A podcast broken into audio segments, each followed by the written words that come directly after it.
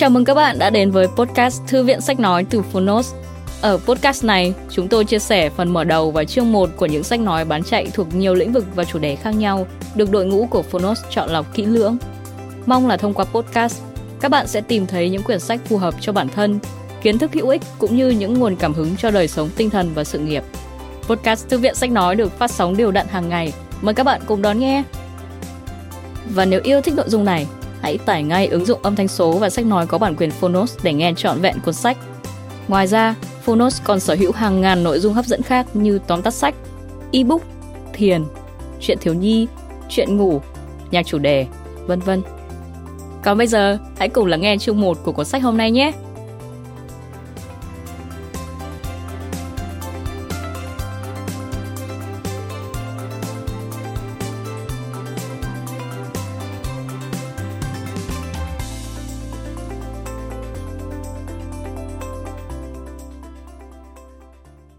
Bạn đang nghe từ Phonos. Khỏe hơn 10 tuổi, nhờ uống nước đúng cách. Tác giả Xuân Nam Ly. Người dịch Nguyễn Thị Thu Hà. Độc quyền tại Phonos. Thái Hà Books.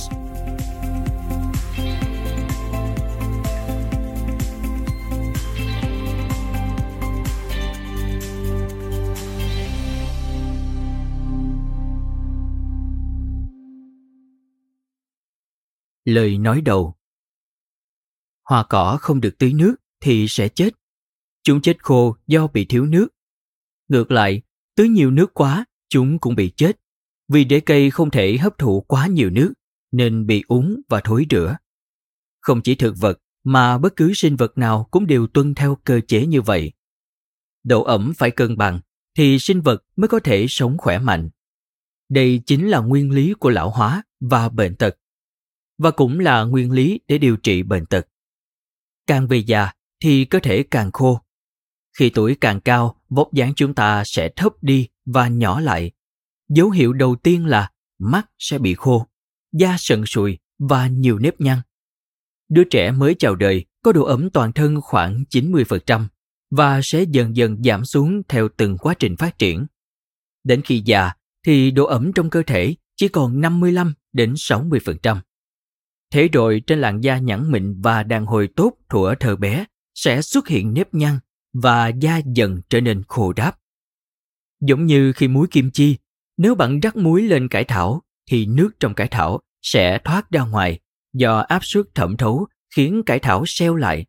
Nước trong cơ thể khi về già cũng sẽ thoát ra ngoài khiến cơ thể chúng ta nhăn nheo và phát bệnh. Nếu trong gia đình có ai đó ốm và phải nhập viện thì điều quan trọng nhất mà người giám hộ cần phải làm chính là ghi chép lại xem bệnh nhân đó đã ăn cái gì, ăn bao nhiêu, ăn khi nào, đã đi đại tiểu tiện như thế nào, đại tiện có nhiều không? Bởi lẽ lượng nước hấp thụ vào cơ thể thông qua thức ăn, đồ uống, trái cây, vân vân phải giữ được sự cân bằng với lượng nước được bài tiết ra ngoài cơ thể thông qua mồ hôi và đại tiểu tiện. Sự cân bằng độ ẩm là dấu hiệu quan trọng cho thấy tình trạng cơ thể bệnh nhân có đang cân bằng hay không. Vì không thể bài tiết đúng với những gì đã nạp vào cơ thể là hiện tượng nước thừa bị tích tụ lại bên trong. Và điều này cho thấy rằng nước đã không thể đến được những nơi thực sự cần nó. Vì thế, có thể nói sự cân bằng độ ẩm là chỉ số quan trọng thể hiện tình trạng cơ thể và mức độ hồi phục của bệnh nhân. Mặt khác, có trường hợp dù cơ thể được cung cấp đủ nước, nhưng nước lại không ở đúng vị trí, thì sự cân bằng trong và ngoài tế bào cũng bị phá vỡ. Tình trạng này còn xấu hơn các tình trạng mất cân bằng độ ẩm khác. Lúc này, dù có uống nhiều nước thì cơ thể vẫn tiếp tục bị khô. Nhưng vì vẫn cung cấp nước cho cơ thể, nên chúng ta không nghĩ rằng mình đang thiếu nước. Vòng luẩn quẩn có hại này cứ lặp đi lặp lại khiến cơ thể ngày càng khô hơn. Đây là nguyên nhân của các loại bệnh tật và lão hóa. Trong cuốn sách này, tôi sẽ đi sâu phân tích tại sao cân bằng độ ẩm lại quan trọng và cơ thể sẽ có triệu chứng như thế nào khi độ ẩm trong cơ thể không được cân bằng. Ngoài ra, tôi cũng sẽ chỉ cho các bạn biết cách phải làm như thế nào để giữ cân bằng độ ẩm. Giờ chúng ta hãy tiếp tục lắng nghe và đoán xem độ ẩm trong cơ thể mình đang ở trạng thái như thế nào nhé. Giả sử trong thời gian qua bạn bị thiếu nước, thì bạn hãy lắng nghe những cảnh báo mà cơ thể đang la hét in ỏi. Tôi hy vọng khi nghe xong cuốn sách này, bạn sẽ thay đổi để có thói quen sinh hoạt phù hợp nhằm cân bằng độ ẩm. Xuân Nam Ly Những lời khen tặng Cơ thể chúng ta có 60 đến 70% là nước. Nước chiếm phần lớn trong cơ thể như thế, nhưng lại không có nhiều bài tham luận về tầm quan trọng của nó. Cuốn sách này giải thích một cách dễ hiểu các kiến thức thông thường và chuyên môn về nước, thành phần cơ bản nhất trong những thứ mà chúng ta ăn và uống. Đặc biệt, quan điểm của tác giả khuyên rằng hãy uống nước chứ không phải nước ngọt giải khát, đã nói trúng phóc vấn đề. Joe Byrion, giáo sư khoa y học gia đình trường đại học Seoul. Giải thích một cách dễ hiểu về tầm quan trọng và công dụng của thực phẩm thông qua báo chí và truyền hình. Viện trưởng Sun Nam Lee, người được gọi là bác sĩ quốc dân, lần này lại mang đến cho chúng ta những hiểu biết về nước. Ông nhấn mạnh cách duy trì sức khỏe từ những thói quen nhỏ nhặt trong cuộc sống và khuyến cáo chúng ta hãy cẩn thận lựa chọn nước tốt trước khi uống. Điều này mang lại sự đồng cảm sâu sắc hơn. Bác Yong-woo, giám đốc trung tâm chăm sóc Reset.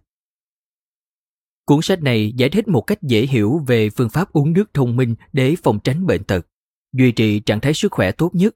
Tôi hy vọng nó sẽ giúp ích để nâng cao sức khỏe toàn dân trong thời đại mà những thành kiến và kiến thức sai lầm về nước đang đe dọa sức khỏe nhiều người như hiện nay. Kan Jae Hyun, giáo sư khoa sức khỏe gia đình, bệnh viện Seoul Park. Gần đây, các loại thông tin về sức khỏe đang đổ xuống như thác từ các phương tiện truyền thông đại chúng và internet. Giờ đang là thời đại mà chúng ta phải đại cát tìm vàng khi chọn lọc những thông tin về sức khỏe. Vì thế, cuốn sách chứa đựng những kiến thức uyên thâm về sức khỏe của viện trưởng Xuân Nam Ly càng nổi bật hơn. Kim Cheung-jun, phóng viên chuyên ngành y học, Nhật báo Johnson. Tiến sĩ Xuân Nam Ly đã nhiều lần giải thích những thông tin y học khó và cứng nhắc một cách thú vị và dễ hiểu trên các chương trình truyền hình. Lần này ông tập trung nói chuyện về nước. Tôi không khỏi giật mình khi biết rằng nước lại có quá nhiều thông tin đa dạng đến thế. Tôi hy vọng thông qua cuốn sách của tiến sĩ Xuân Nam Ly, bạn đọc không những tích lũy được vốn hiểu biết mà còn bảo vệ được sức khỏe của mình. Hong Hee Gyo, nguyên phóng viên truyền hình, phóng viên chuyên ngành y học Nhật báo Trung ương. Chương 1. Tại sao cơ thể vẫn khô dù có uống nước?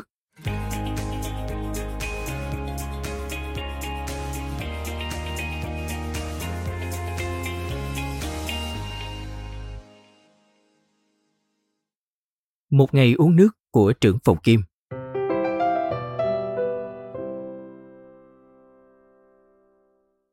Sáu giờ sáng. Trưởng phòng Kim vừa thức dậy, anh liền uống ngay một gói nước hồng sâm, sau đó mới thay bộ đồ thể thao để chạy thể dục. Tập thể dục trong trạng thái bụng rỗng vào buổi sáng sẽ có hiệu quả phân hủy mỡ tích tụ trong gan nhiều hơn so với tập thể dục buổi tối. Hơn nữa, nếu tập thể dục vào buổi sáng thì có thể duy trì đều đặn hơn so với buổi tối vì dễ bị chồng chéo nhiều lịch hẹn. Điều này sẽ giúp bạn sinh hoạt có quy tắc. Anh uống một gói thực phẩm chức năng dạng lỏng nhằm nâng cao hiệu quả phân hủy chất béo ngay trước khi bắt đầu chạy. Sau khi chạy 30 phút tới mức mồ hôi ướt đẫm, anh đi bộ nhẹ nhàng để thả lỏng cơ thể rồi trở về nhà và tắm ngay tức thì. Trưởng phòng Kim nghĩ rằng tắm rửa và một cốc nước lạnh sau khi toát mồ hôi đúng là thiên đường và tận hưởng niềm hạnh phúc đó. Anh uống sữa chua lên men, thực phẩm được xem là tốt cho tiêu hóa, rồi chuẩn bị đi làm.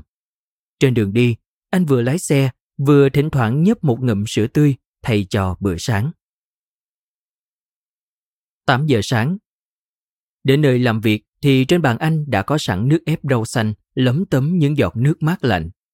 Anh uống nước ép rau xanh được giao hàng sẵn mỗi sáng để vừa bổ sung khoáng chất thất thoát qua mồ hôi trong khi chạy thể dục, vừa hấp thụ thêm vitamin tăng cường sinh lực cho một ngày.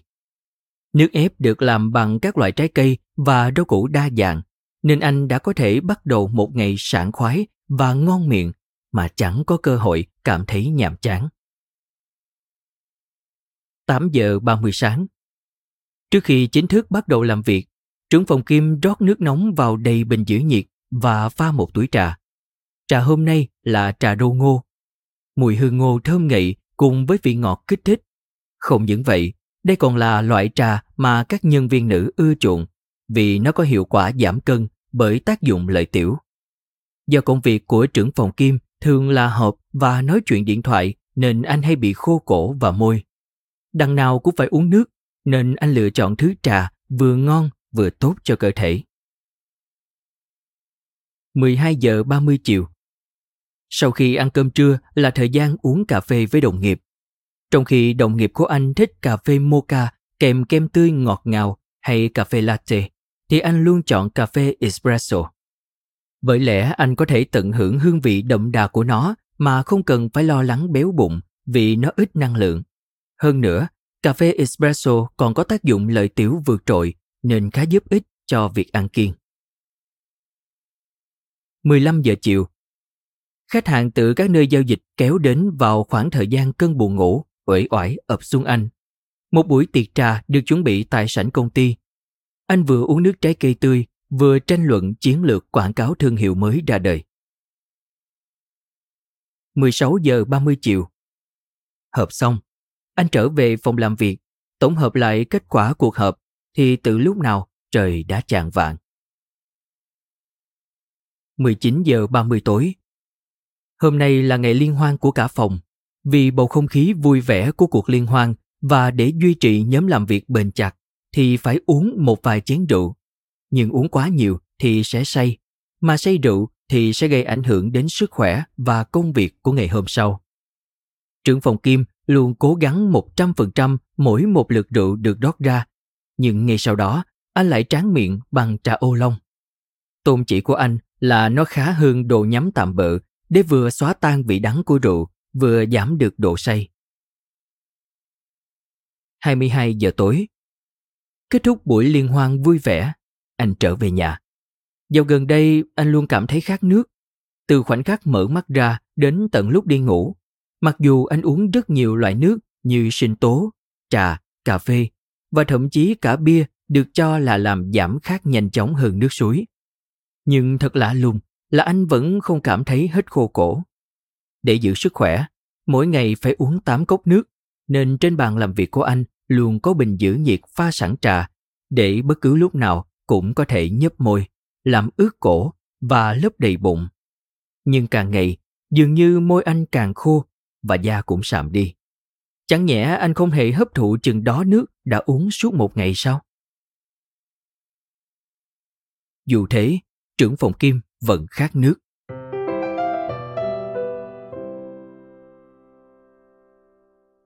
Rốt cuộc điều gì khiến trưởng phòng Kim khát khô cổ đến vậy? Lượng nước mà trưởng phòng Kim đã uống trong một ngày không ít. Anh hoàn toàn uống đủ theo tiêu chuẩn y tế được khuyến cáo là khoảng 8 cốc nước, tức 1,5 đến 2 lít nước một ngày. Mặc dù vậy, trưởng phòng Kim vẫn khát cháy cổ. Những thức uống làm máu kết dính. Giờ chúng ta hãy cùng xem lại những đồ uống mà trưởng phòng Kim đã uống trong một ngày. Nước hồng sâm uống sau khi thức dậy là đồ uống chiết xuất. Để thành phần chiết xuất của dung dịch được truyền tốt tới các tế bào thì cần phải có nhiều nước hơn.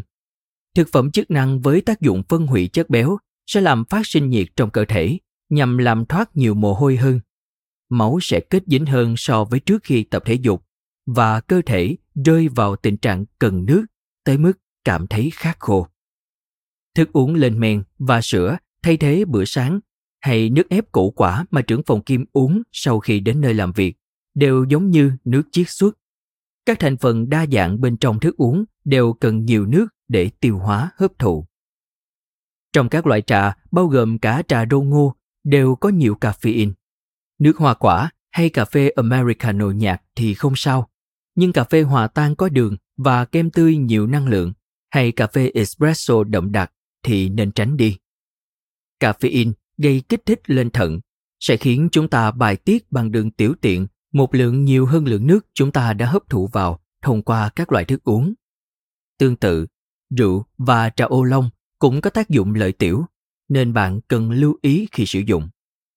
bạn phải ghi nhớ rằng khô cổ là tình trạng thiếu một lượng nước khá lớn do cơ thể đã bị mất nước từ trước đó rồi. Nếu lượng ẩm trong cơ thể giảm thì lượng máu cũng giảm và lượng máu giảm có nghĩa là huyết tương giảm. Máu được chia thành huyết tương và huyết cầu, tức tế bào máu. Trong những thứ cần cho tế bào, trừ oxy và carbon dioxide do hồng cầu vận chuyển, còn lại huyết tương vận chuyển mọi thứ. Nói cách khác, trong huyết tương có rất nhiều thành phần, từ các chất dinh dưỡng, muối khoáng, các chất cần thiết khác cho tới các chất thải. Khi huyết tương giảm đi, không phải là các thành phần đều bị giảm toàn bộ, mà những chất đề cập ở trên vẫn còn nguyên, chỉ là giảm lượng nước. Vì thế, việc huyết tương giảm đồng nghĩa với việc nồng độ natri của máu cao lên. Sự thay đổi này được ghi nhận ở vùng dưới đồi, khiến niêm mạc miệng bài tiết ít nước bọt hơn để tiết kiệm nước. Vì thế, cổ mới bị khô. Nếu thiếu nước, độc tố sẽ tích tụ bên trong cơ thể. Vấn đề là đồng thời với việc cổ bị khô thì các thành phần khác trong cơ thể chúng ta cũng sẽ vận hành bất thường. Hàng loạt cơ quan thụ nhận của hệ thống tuần hoàn máu thông báo đến não rằng cơ thể đang bị thiếu nước. Khi đó, máu sẽ tìm cách cướp nước từ tế bào, mà nếu tế bào bắt đầu khô đi, chúng sẽ trở nên thiếu dinh dưỡng. Vùng dưới đồi kích thích tuyến yên để bài tiết hormone chống lợi tiểu. Khi mệnh lệnh này được truyền tới thận thì lượng nước tiểu sẽ giảm xuống. Thay vào đó, lượng nước trong máu tăng lên. Nếu chỉ ở mức độ nhẹ là cảm giác khác không biến mất thì đã là một may mắn. Nếu thiếu nước thì chức năng loại bỏ chất thải xuất hiện trong quá trình trao đổi chất giảm đi. Hay nói cách khác là các độc chất thâm nhập cơ thể chúng ta bị đào thải ra bên ngoài ít hơn, khiến độc tố bị tích tụ lại bên trong cơ thể. Và do đó, sẽ xuất hiện một loạt các triệu chứng như đau đầu, run tay chân, phù nề, mệt mỏi mãn tính, vân vân. Nếu quan sát hàng loạt những bệnh nhân tìm đến bệnh viện, chúng ta sẽ thấy bên cạnh những người bị khô da tới mức khó có thể chịu đựng nổi mùa hè nếu không có máy phun hơi ẩm, thì còn có không ít trường hợp xuất hiện triệu chứng viêm da dị ứng hoặc bệnh hô hấp không bao giờ khỏi. Tại sao dù đã uống nước nhiều như thế, nhưng không những vẫn khát khô cổ mà còn xuất hiện các triệu chứng bất thường vì thiếu nước? Nguyên nhân là vì chúng ta không thể biết chính xác nước trong cơ thể đã được sử dụng như thế nào. Chúng ta không biết cơ thể thực sự cần gì. Để biết được điều này, trước tiên, bạn cần biết nước tồn tại như thế nào trong cơ thể chúng ta. Trong cơ thể chúng ta có một vài nước lớn và một vài nước nhỏ.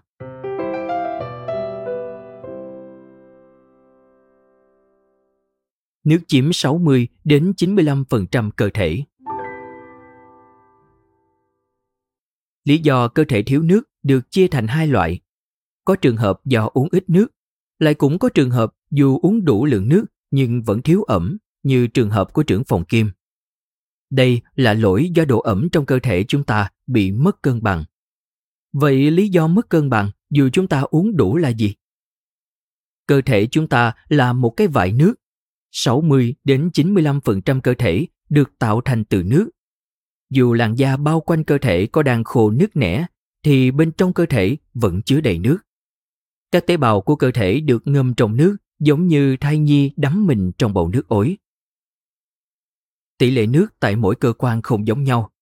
75% ở não, 75% ở tim, 86% ở phổi, 86% ở gan, 83% ở thận, 75% ở cơ bắp, 94% ở máu, 80% ở xương sụn và một nửa các mô liên kết. Ngay cả tế bào mỡ cũng có 10% phân tử mỡ là nước. Chỉ cần bị thiếu 1 đến 2% thì cơ thể chúng ta sẽ cảm thấy khổ sở và khát cháy. Bởi lẽ khi đó, các cơ quan nội tạng đều sẽ bị thiếu độ ẩm và chất dinh dưỡng. Các cơ quan nội tạng đều phát ra tín hiệu đau và khát để thông báo cơ thể đang bị thiếu độ ẩm. Nếu cơ thể bắt đầu bị khô, thì các cơ quan nội tạng không thể thực hiện chức năng của mình và sẽ bị tổn thương. Điều này sẽ nhanh chóng chuyển thành bệnh tật và lão hóa.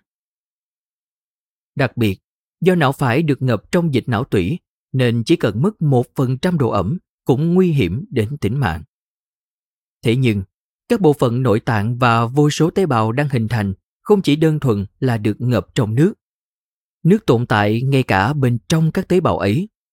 Nói cách khác, nước vừa lưu chuyển bên trong lẫn bên ngoài tế bào, vừa trao đổi chất dinh dưỡng và chất thải. Vì thế, có thể coi độ ẩm vừa tạo nên môi trường cư trú của tế bào, vừa đóng vai trò truyền thông tin. Nào, giờ chúng ta hãy nhìn vào kính hiển vi để xem xét cụ thể hơn nhé.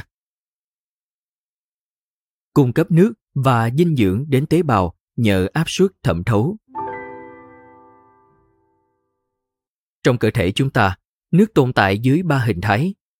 Hãy nhớ lại hồi đi học, chắc hẳn bạn đã từng quan sát vỏ của hành tây dưới kính hiển vi. Từng mẫu hình lục giác cứ tăng lên đều đặn, đó chính là các tế bào. Đơn vị nhỏ nhất trong cơ thể chúng ta. Giữa các tế bào có các kẽ hở nhỏ, được gọi là chất gian bào. Phần bên ngoài tế bào và chất gian bào này gọi là ngoại bào. Chất lỏng ở bên trong tế bào gọi là dịch nội bào. Chất lỏng ở bên ngoài tế bào gọi là dịch ngoại bào. Chất lỏng ở khoảng giữa các tế bào gọi là dịch gian bào. Phần lớn nước đều tồn tại dưới dạng dịch ngoại bào và chiếm phần lớn dịch ngoại bào chính là máu. Dịch bạch huyết là yếu tố tuyệt đối không thể thiếu để loại bỏ chất thải. Đương nhiên, cũng là một loại dịch ngoại bào. Tiếp theo là dịch nội bào.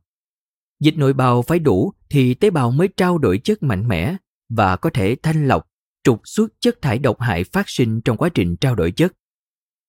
Chiếm phần ít nhất là dịch gian bào. Dịch gian bào duy trì khoảng cách giữa các tế bào và đóng vai trò gác cổng trên con đường lưu thông giữa dịch ngoại bào và dịch nội bào. Trường hợp cơ thể đang ở trạng thái lý tưởng nhất thì độ ẩm sẽ chiếm 94% máu và 75% bên trong tế bào. Lúc này sẽ xuất hiện áp suất thẩm thấu từ bên ngoài tế bào vào bên trong tế bào do sự chênh lệch lượng nước giữa dịch nội bào và dịch ngoại bào. Nhờ đó, độ ẩm và chất dinh dưỡng được truyền đi. Mời bạn xem hình mặt các tế bào được đính kèm trên ứng dụng. Khi nước di chuyển từ dịch ngoại bào vào dịch nội bào, không phải là nó cứ thế tự do đi qua màng tế bào. Màng tế bào cấu thành từ các phân tử chất béo, nên nước hay các chất khác không thể vượt qua dễ dàng. Tuy nhiên, màng tế bào không phải là bức tường trắng ngăn chặn hoàn toàn, mà là một màng mờ có các lỗ mở tức thời. Các lỗ nhỏ li ti xuất hiện khi các phân tử chất béo của màng tế bào liên tục thay đổi vị trí. Lúc này, nước từ bên ngoài màng tế bào sẽ đi vào bên trong tế bào. Đây là hiện tượng thẩm thấu. Hiện tượng thẩm thấu xảy ra do nồng độ bên trong và bên ngoài tế bào chênh lệch nhau. Khi nồng độ bên trong và bên ngoài tế bào khác nhau, các chất sẽ di chuyển từ nơi có nồng độ thấp sang nơi có nồng độ cao hơn. Nói cách khác, nếu nồng độ ở một phía nào của tế bào trở nên loãng hơn, nước sẽ chảy từ phía loãng sang phía đậm đặc, mang chất dinh dưỡng vào và loại bỏ chất thải ra. Có nghĩa là việc nước và dinh dưỡng được cung cấp vào, còn chất thải được loại khỏi tế bào phụ thuộc vào hiện tượng thẩm thấu. Kali và natri phải cân bằng thì việc cung cấp độ ẩm mới thuận lợi. Ion của các loại khoáng chất trong màng tế bào chịu trách nhiệm kiểm soát lượng nước vào và ra dựa trên nồng độ. Kali và natri là những chất quan trọng nhất trong các loại ion khoáng chất điều chỉnh việc này. Kali ở bên trong tế bào, còn natri ở bên ngoài tế bào đều cố gắng chiếm đoạt nước của nhau. Do vậy, kali và natri phải cân bằng thì độ ẩm mới cân bằng. Dù thế, không phải là bên trong tế bào chỉ có kali, bên ngoài tế bào chỉ có natri. Dịch ngoại bào chứa tương đối nhiều natri và các hợp chất clo. Ngoài ra, còn có kali, canxi, magie, phosphor, lưu huỳnh, vân vân. Dịch nội bào chứa nhiều kali phosphor, ngoài ra còn có nhiều magie, lưu huỳnh, chất đạm. Trong vô số các ion khoáng chất, nếu ion natri nhiều gấp khoảng 100 lần ở bên ngoài tế bào, thì ở bên trong tế bào, ion kali cũng nhiều hơn khoảng 100 lần.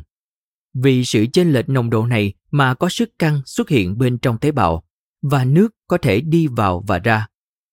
Giả sử nồng độ chất khoáng bên trong và bên ngoài tế bào không hợp lý, khiến màng tế bào không dịch chuyển, thì nước không thể được hấp thụ vào bên trong tế bào, dù được đưa vào cơ thể và theo máu đến tận tế bào. Nếu ăn quá mặn, natri ở bên ngoài tế bào sẽ chiếm nhiều nước và vắt kiệt độ ẩm ở bên trong tế bào.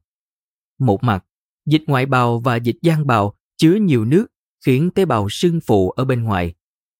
Mặt khác, bên trong tế bào lại gặp phải tình trạng người giàu càng giàu, người nghèo càng nghèo, khiến tế bào trở nên khô kiệt. Nếu nói một cách dễ hiểu thì có thể ẩn dụ rằng cơ thể chúng ta có hai cái vải nước. Một vải nước to bao xung quanh vải nước rất nhỏ gọi là tế bào. Dù nước có tràn đầy trong vải lớn, nhưng nếu môi trường không phù hợp thì hàng loạt vải nhỏ vẫn rơi vào tình trạng khô cạn. Lý do vải nước vẫn bị thiếu nước dù uống nhiều.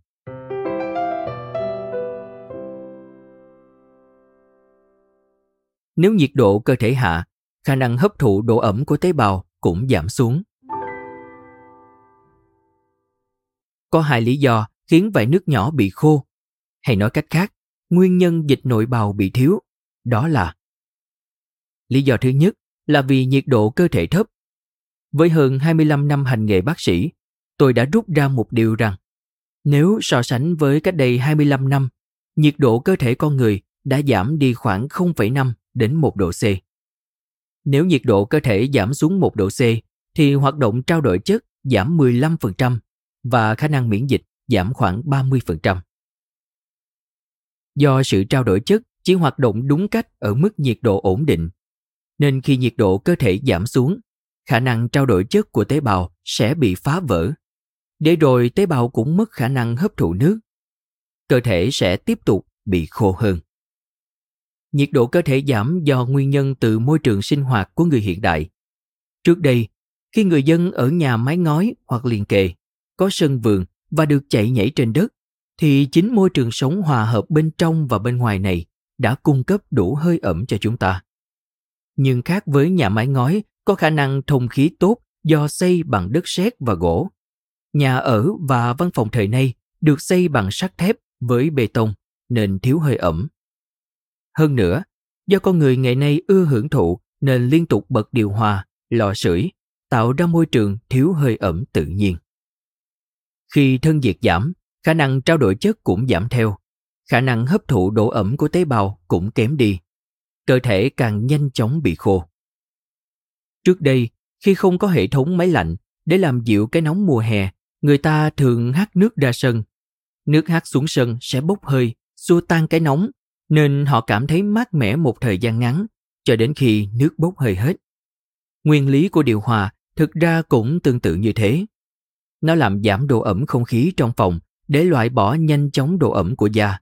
Nước bay hơi khiến nhiệt độ cơ thể giảm và chúng ta cảm thấy mát. Vì thế da và niêm mạc sẽ bị khô và nhiệt độ cơ thể thì giảm xuống. Ngược lại vào mùa đông, do cửa luôn đóng kín và mở lò sưởi, nên nhiệt độ bên trong phòng cao và hơi ẩm giảm thấp xuống. Một cách tự nhiên, không khí khô lại trở thành môi trường tốt để virus hoạt động. Vì thế, dù ở trong không gian nhỏ thì vẫn dễ nhiễm cảm và cúm. Thêm vào đó, việc làm ướt quần áo hay khăn để phơi trong nhà cũng không tốt, vì vi khuẩn trong quần áo và khăn ướt sẽ sinh sôi nảy nở. Nếu hơi ẩm giảm xuống khiến không khí bị khô thì mũi, miệng và niêm mạc bên trong khí quản của chúng ta cũng trở nên khô theo. Khô niêm mạc sẽ làm giảm chất nhầy thoát ra từ khí quản. Nước bọt trong miệng và nước mũi trong mũi. Ở trong nước mũi, nước bọt, dịch nhầy có các chất miễn dịch ngăn virus hay vi khuẩn gây bệnh đi vào cơ thể. Nên việc giảm độ ẩm niêm mạc sẽ phá vỡ khả năng chống lại bệnh tật, dẫn đến dễ mắc bệnh cảm cúm và các loại bệnh khác. Yếu tố khác khiến cơ thể bị khô là thiếu natri. Lý do thứ hai khiến thiếu dịch nội bào nằm ở việc hấp thụ quá ít natri. Cơ thể chúng ta được hình thành nhờ 75% nước và 25% muối. Thực tế, nồng độ muối của chất dịch trong cơ thể là 3%, giống với nồng độ muối của nước biển. Nồng độ muối của nước muối sinh lý được dùng để truyền cho bệnh nhân ở bệnh viện hay thuốc nhỏ mắt cũng có nồng độ là 3%. Vì thế, chất dịch bên trong cơ thể thực chất là có vị hơi mặn. Hẳn chúng ta ai cũng đã từng có trải nghiệm nếm nước mũi. Vị nó như thế nào? Mặn mặn đúng không? Dù nó không hẳn như nước biển, nhưng rõ ràng nó có vị mặn. Hoặc có lẽ bạn cũng từng nuốt máu khi cắn phải lưỡi hay môi. Cùng với vị tanh tanh thì nó cũng có vị mặn. Điều đó chứng tỏ là nó có natri. Đặc biệt, dịch não tủy về bản chất cũng chính là nước muối. Trường hợp ăn quá ít muối hoặc không thể hấp thụ natri do chức năng thận có vấn đề dẫn đến mắc chứng thiếu natri trong máu. Hàm lượng natri trong cơ thể sẽ giảm xuống, khiến khả năng hấp thụ nước của tế bào yếu đi. Do đó, tế bào bị khô. Khắp hang cùng ngõ hẻm trong cơ thể chúng ta, bao gồm cả dịch gian bào, người gác cổng điều chỉnh độ ẩm ở bên trong và bên ngoài tế bào đều cần natri. Như đã giải thích bên trên, natri giữ độ ẩm ở ngoài tế bào, còn kali giữ độ ẩm ở trong tế bào. Vì thế, cơ thể chúng ta phải được hấp thụ natri và kali phù hợp nếu muốn cân bằng độ ẩm. Nhưng nhiều người trong chúng ta lại đang cho rằng việc kiêng muối là tốt cho sức khỏe. Bởi lẽ muối được cho là nguyên nhân của nhiều loại bệnh do thói quen sinh hoạt như cao huyết áp. Thế nhưng, trong trường hợp ăn quá ít muối hay không thể hấp thụ natri do chức năng thận có vấn đề, sẽ dẫn đến mắc chứng thiếu natri trong máu, khiến hàm lượng natri trong cơ thể giảm xuống và làm suy yếu khả năng hấp thụ nước của tế bào, khiến các tế bào dần khô đi. Thật may mắn là người Hàn Quốc vẫn thích ăn những thực phẩm ngâm muối như kim chi hay các loại mắm, nên họ không gặp vấn đề gì do đã hấp thụ đủ muối ngay trong thực đơn ăn hàng ngày. Tuy nhiên, trường hợp một số người cao tuổi phải ăn uống hạn chế để điều trị bệnh thì có thể mắc chứng thiếu natri trong máu do kiêng muối hay xì dầu. Người theo ăn chay cũng gặp vấn đề tương tự. Trong các loại thịt hay cá mà chúng ta ăn hàng ngày đều có đủ natri. Vậy nên, những người ăn chay nếu không nêm gia vị bằng muối hay xì dầu sẽ có thể bị thiếu natri. Trường hợp khác là gần đây, cùng với trào lưu well-being, tức sống khỏe. Việc ăn mặn được xem là chỉ có hại mà không có lợi, nên có người còn không nêm muối tới mức làm cho món ăn không còn vị ngon nữa. Hơn nữa, giả sử bạn mất muối do tiêu chảy nặng hoặc mồ hôi toát ra nhiều và đột ngột vào mùa hè, nhưng chỉ uống nước trắng thôi thì hiện tượng khô bên trong cơ thể càng trở nên trầm trọng. Cũng tương tự như vậy, nếu bạn liên tục chỉ uống một lượng lớn nước trắng trong trạng thái khát khô, thiếu natri trong máu sẽ gây ra các triệu chứng như đau đầu, chóng mặt, mệt mỏi, chán ăn, nôn ói và thậm chí còn bị sưng phụ cổ. Thiếu nước sẽ dẫn đến bệnh tật và lão hóa.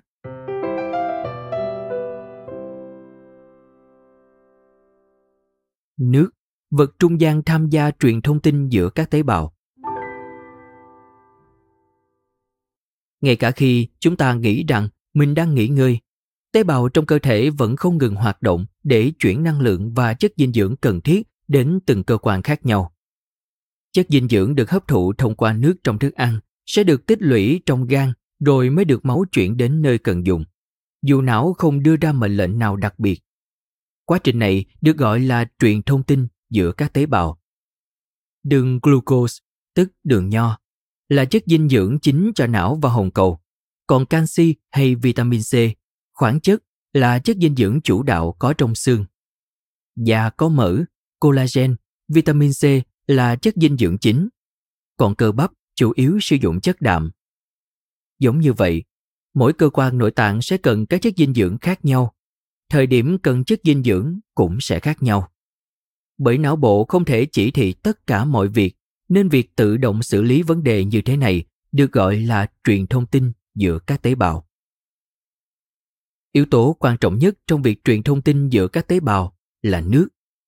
Nước trở thành vật trung gian quan trọng nhất vì nó vừa hỗ trợ tiêu hóa, hấp thụ thức ăn, vừa giúp vận chuyển dinh dưỡng tới các cơ quan cần thiết thông qua máu, vừa truyền dưỡng chất từ máu đến các tế bào của cơ quan nội tạng. Nếu việc truyền thông tin giữa các tế bào không thuận lợi thì một mặt không thể cung cấp chất dinh dưỡng đúng lúc, mặt khác không thể loại bỏ chất thải đúng thời điểm.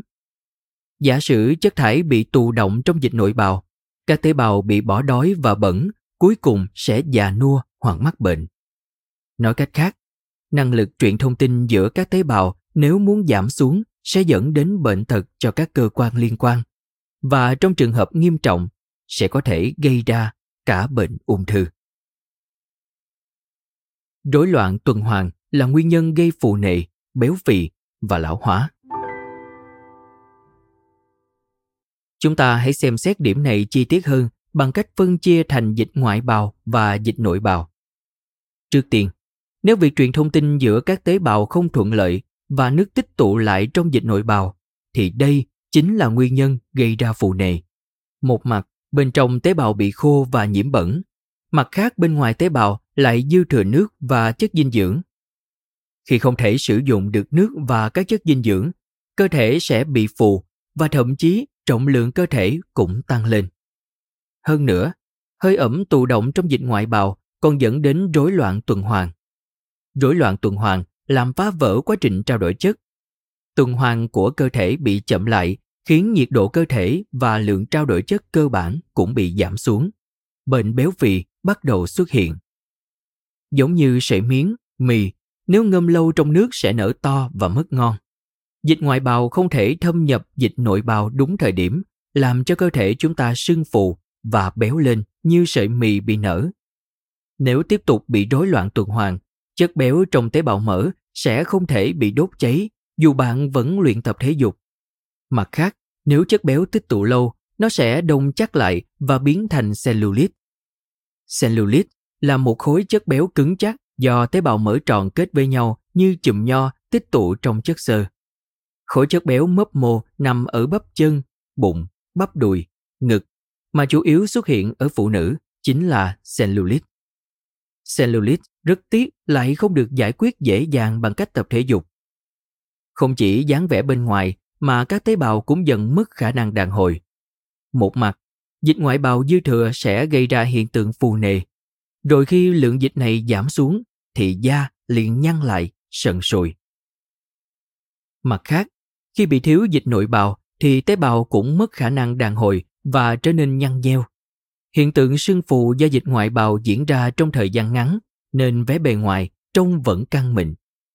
Thế nhưng, sau khi dịch ngoại bào dư thừa rút đi hết, da sẽ xuất hiện nếp nhăn và trông bạn già đi nhanh chóng. Cũng giống như khi bạn đột ngột tăng cân vậy. Sự thiếu hụt độ ẩm bên trong cơ thể sẽ làm khô cả các tế bào. Đây được coi là con đường tắt dẫn đến lão hóa. Nếu chỉ đơn giản dừng lại ở việc già đi thôi thì sẽ không quá nghiêm trọng. Nhưng vấn đề là nó dẫn đến cả bệnh tật. Nếu độ ẩm trong tế bào bị thiếu, dẫn đến cơ thể không được cung cấp dinh dưỡng đúng nghĩa, thì sự trao đổi chất sẽ giảm xuống. Lý do là bởi ti thể trong tế bào không thể sản sinh năng lượng. Cơ thể dễ cảm thấy mệt mỏi do việc sản sinh năng lượng giảm. Đồng thời, chức năng hoạt động não bộ hay chức năng của các cơ quan nội tạng khác cũng giảm xuống, nên cơ thể dễ mất sinh khí và cảm thấy đau đớn, mệt mỏi. Vấn đề lớn hơn là do chức năng của ti thể giảm nên tế bào bị tổn thương hay việc phục hồi ADN không thể thực hiện thuận lợi. Tế bào không được tái tạo thì vết thương không thể nhanh lành và còn dễ phát sinh biến chứng. Giả sử có được tái tạo thì khi ADN bị phục hồi sai sẽ dẫn đến biến đổi gen và tạo thành tế bào bất thường.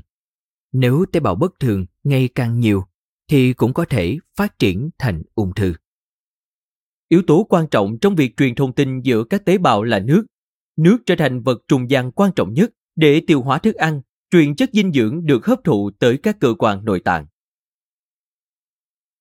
Người càng cao tuổi, độ ẩm càng giảm.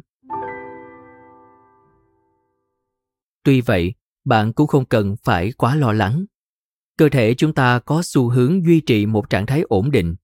Vì thế, chúng ta có thể điều chỉnh từ từ một cách tự nhiên phần sai sót dù chỉ bằng động tác kéo căng người, tập thể dục hay chế độ ăn phù hợp. Tuy nhiên, ở một số trường hợp không thể duy trì tính ổn định do xuất hiện những vấn đề bất thường ở hóc môn hay chức năng tuyến giáp, thận, tim, thì hiện tượng khô trong cơ thể sẽ nhanh chóng phát triển thành béo phì, lão hóa và bệnh tật. Vấn đề là con người càng trưởng thành và già đi thì dần già cơ thể càng mất độ ẩm. Dù béo hay gầy, nhưng nếu không khỏe thì cơ thể chúng ta sẽ dần trở nên khô héo. Càng nhiều tuổi thì càng không thể cảm thấy khác dù cơ thể có bị khô. Do vậy, bạn thường không chú ý uống nước. Do đó, khiến cơ thể ngày càng thiếu ẩm nghiêm trọng hơn. Một trong những thuyết lão hóa được nghiên cứu từ rất lâu chính là quá trình lão hóa làm mất độ ẩm và nhiệt sống bẩm sinh.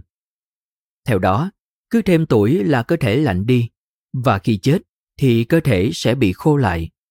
Ngay cả trong thời đại hiện nay, khi mà nền y học phát triển vượt bậc tới mức có thể đo lường cả sự lão hóa của tế bào. Quan điểm nhiệt sống và hiện tượng khô là nguyên nhân của lão hóa vẫn có sức thuyết phục ở mức độ nhất định. Vì thế, nếu muốn sống lâu thì phải tìm cách giữ nhiệt sống và độ ẩm bẩm sinh. Nếu muốn sống trẻ trung và khỏe mạnh lâu dài, bạn phải tập thể dục để làm vã mồ hôi. Phải tăng nhiệt sống đã bị giảm thông qua chế độ ăn thích hợp, uống nước đầy đủ và không làm mất độ ẩm. Độ ẩm giảm trong cơ thể theo giai đoạn trưởng thành.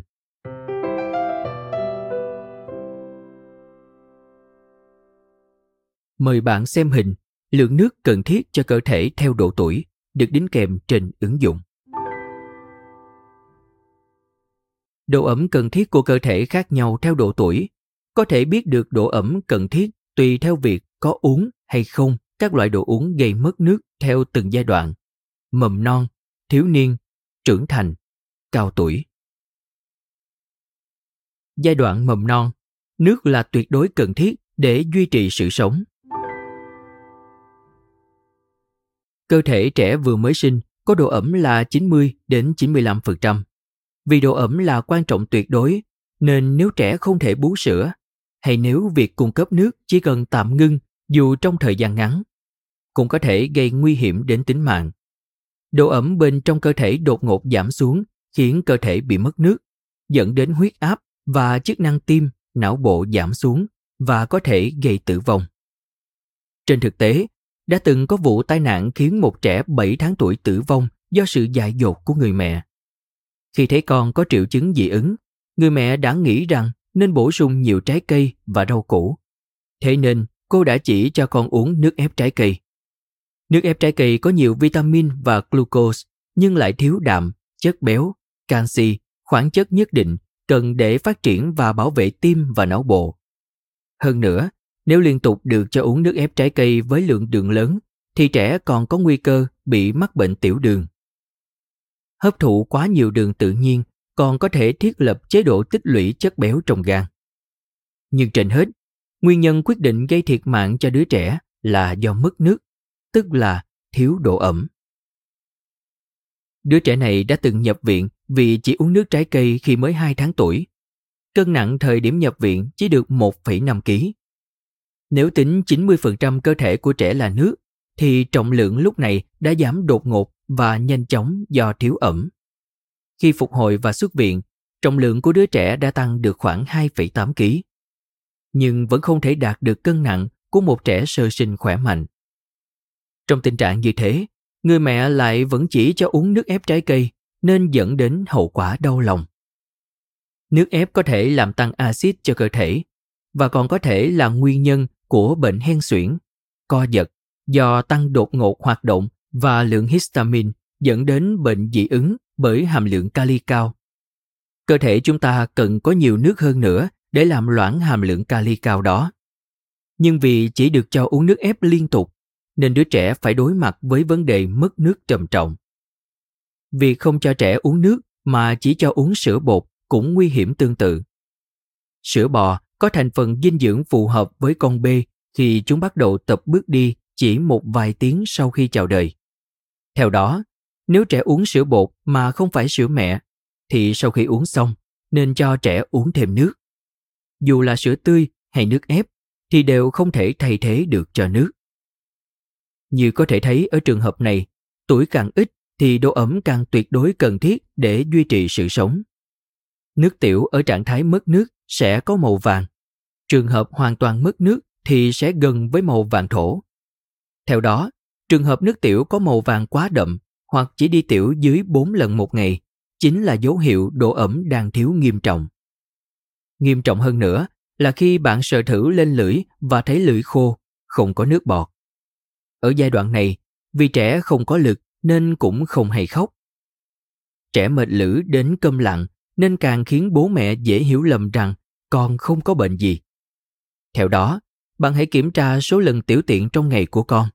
Nếu thấy số lần tiểu tiện giảm đột ngột, bạn phải nhanh chóng hiểu rằng đó là tín hiệu đỏ cảnh báo độ ẩm trong cơ thể con đang bị thiếu. Giai đoạn tăng trưởng cần khối lượng nước lớn để phân chia và mở rộng tế bào. Vào giai đoạn tăng trưởng nhanh, da có thể bị rạn do không thể đảm đương nổi với cơ thể đang lớn liên tục. Tế bào cũng không ngừng phân chia, tăng số lượng và khiến cơ thể cao lớn hơn. Các loại tế bào đều có 75% là nước, nên cần lượng nước vô cùng lớn để phân chia và mở rộng tế bào. Do đó, trẻ ở độ tuổi này liên tục cần nước. Nếu thiếu nước ở độ tuổi mầm non, tính mạng của trẻ có thể bị đe dọa. Vì ở thời kỳ này, tình trạng cơ thể thiếu ẩm sẽ dẫn đến rối loạn tăng trưởng. Tất nhiên, khi trẻ đã lớn hơn, nếu thấy khô cổ thì trẻ có thể nhận biết và tìm nước để uống. Hơn nữa, các chất điều tiết nước như hóc môn tăng trưởng và ADH, tức hóc môn chống bài niệu, điều khiển cơ chế khác và nhu cầu nước của cơ thể.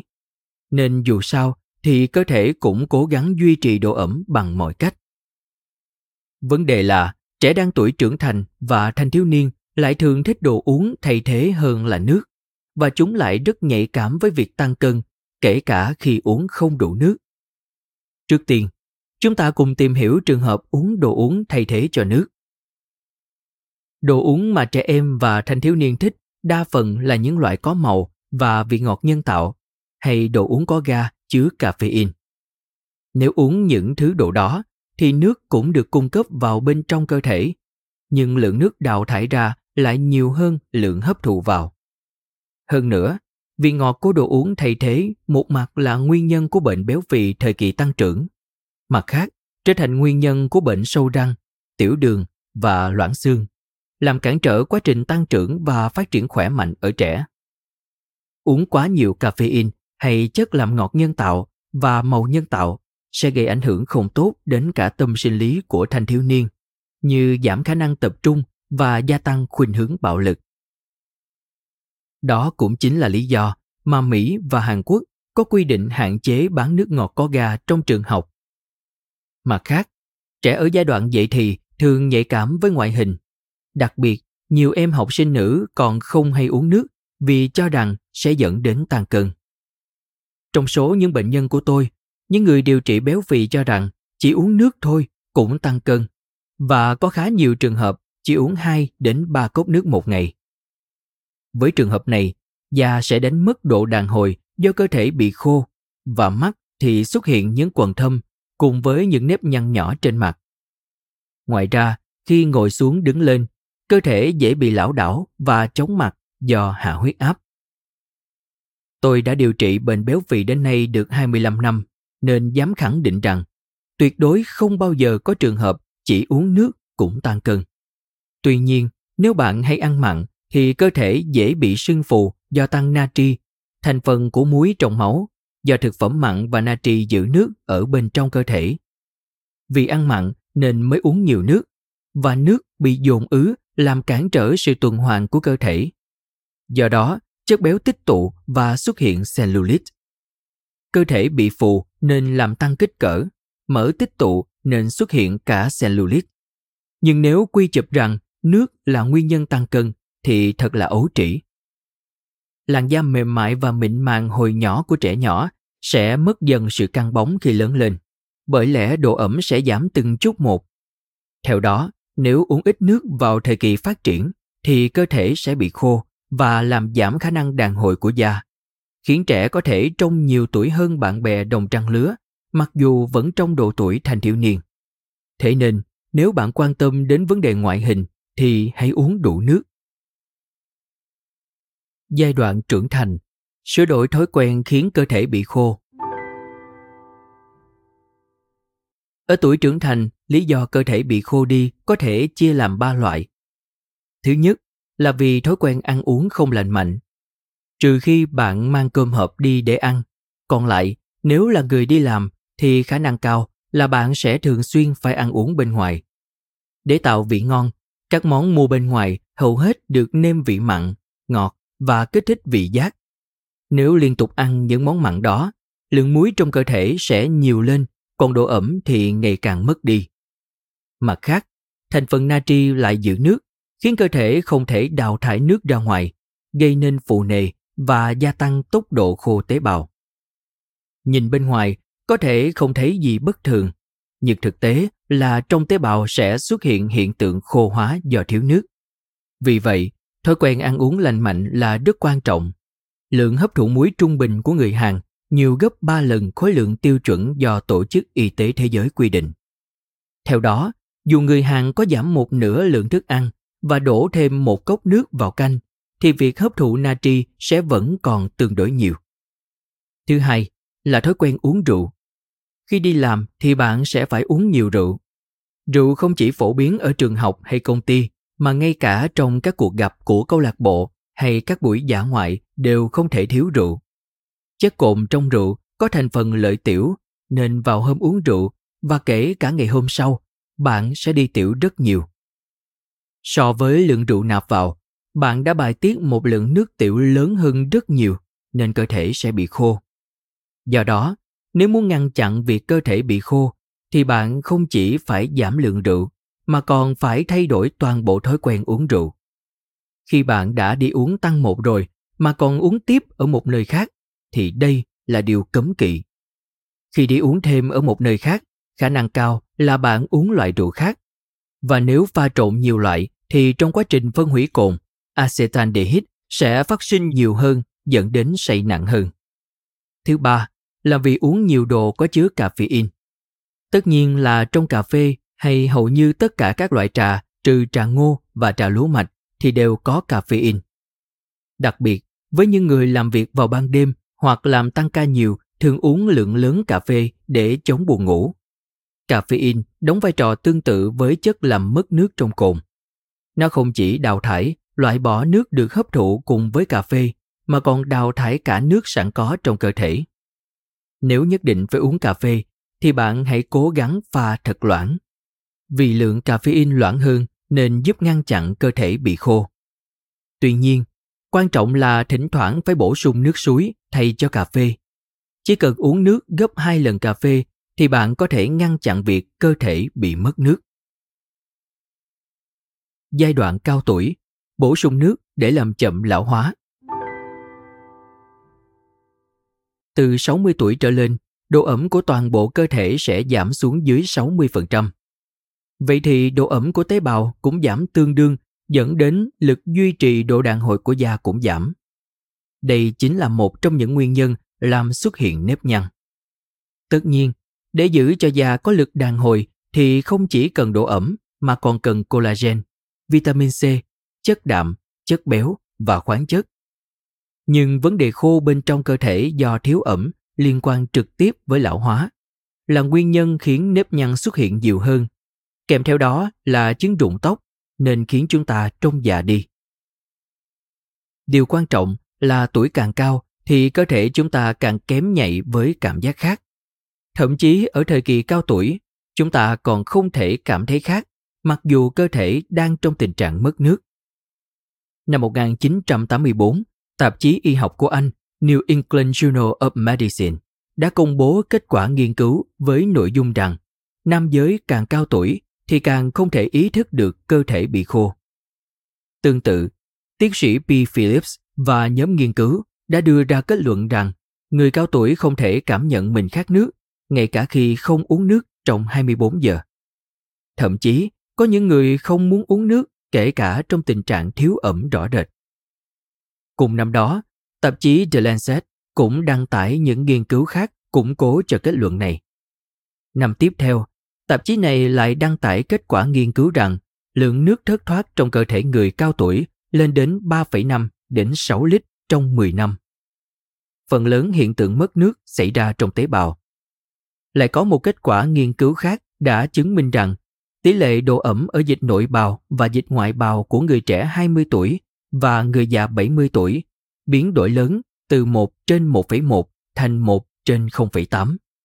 Như giải thích ở chương trước, chúng ta đã biết rằng hiện tượng mất nước ở dịch nội bào được xem là nguyên nhân gây lão hóa và các bệnh tật tuổi già. Độ ẩm và làm đẹp da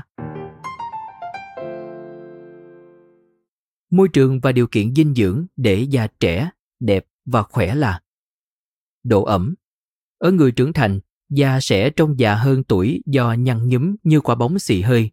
Tình trạng này nếu tiếp diễn lâu thì nếp nhăn sẽ chiếm chỗ vĩnh viễn trên da. Ngược lại, nếu bổ sung ngay nước giống như thổi thêm không khí vào quả bóng, thì da cũng sẽ căng trở lại. Hơn nữa, nước là chất trung gian quan trọng nhất để loại bỏ oxy hoạt tính và chất thải phát sinh ở da. Bụi và cặn xuất hiện từ tuyến bã nhờn có thể làm tắc lỗ chân lông và các hoạt động khác của da. Điều này có thể gây viêm hoặc trứng cá. Vậy nên, việc tập thể dục cho đổ mồ hôi sau khi bổ sung nước nhất định là rất cần thiết vì nó làm giảm những rắc rối này cho da. Khi tập thể dục, mồ hôi sẽ liên tục tiết ra.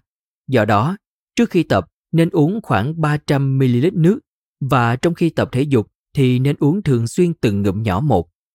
Đó là một trong những bí quyết tập thể dục đúng cách. Vitamin C Vitamin C là một trong những nhân tố phòng thủ quan trọng nhất để loại bỏ oxy hoạt tính, nguyên nhân của lão hóa, tàn nhang và nám da. Hơn nữa, vì collagen mang lại khả năng đàn hồi cho da, nên nếu thiếu vitamin C thì da mất tính đàn hồi và quá trình lão hóa cũng bị thúc đẩy. Theo đó, việc uống đều đặn tối thiểu hơn 1.000 mg vitamin C mỗi ngày là một trong những bí quyết khác của làn da khỏe mạnh. Vitamin A, E Cùng với vitamin C, vitamin A và vitamin E là những chất chống oxy hóa quan trọng nhất nhưng uống quá nhiều vitamin A có thể gây tổn thương cho da và tăng tỷ lệ dị tật bẩm sinh ở thai nhi, hoặc gây ra ung thư phổi cho người hút thuốc.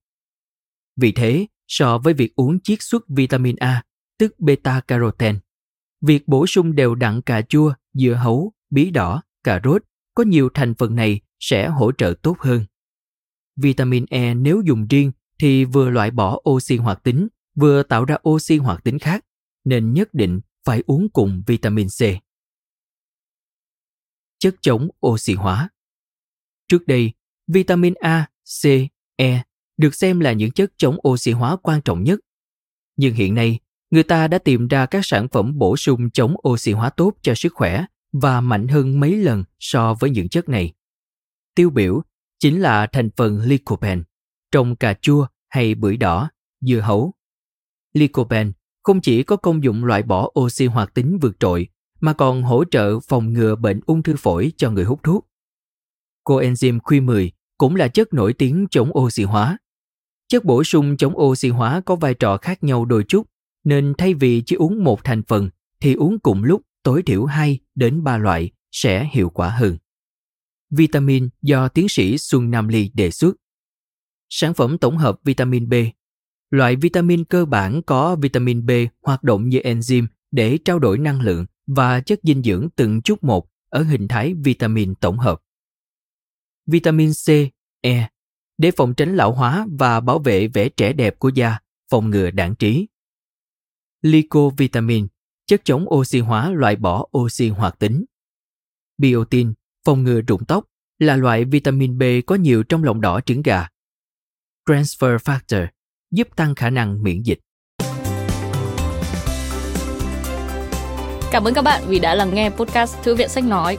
Podcast này được sản xuất bởi Phonos, ứng dụng âm thanh số và sách nói có bản quyền dành cho người Việt. Hẹn gặp lại các bạn ở những tập tiếp theo.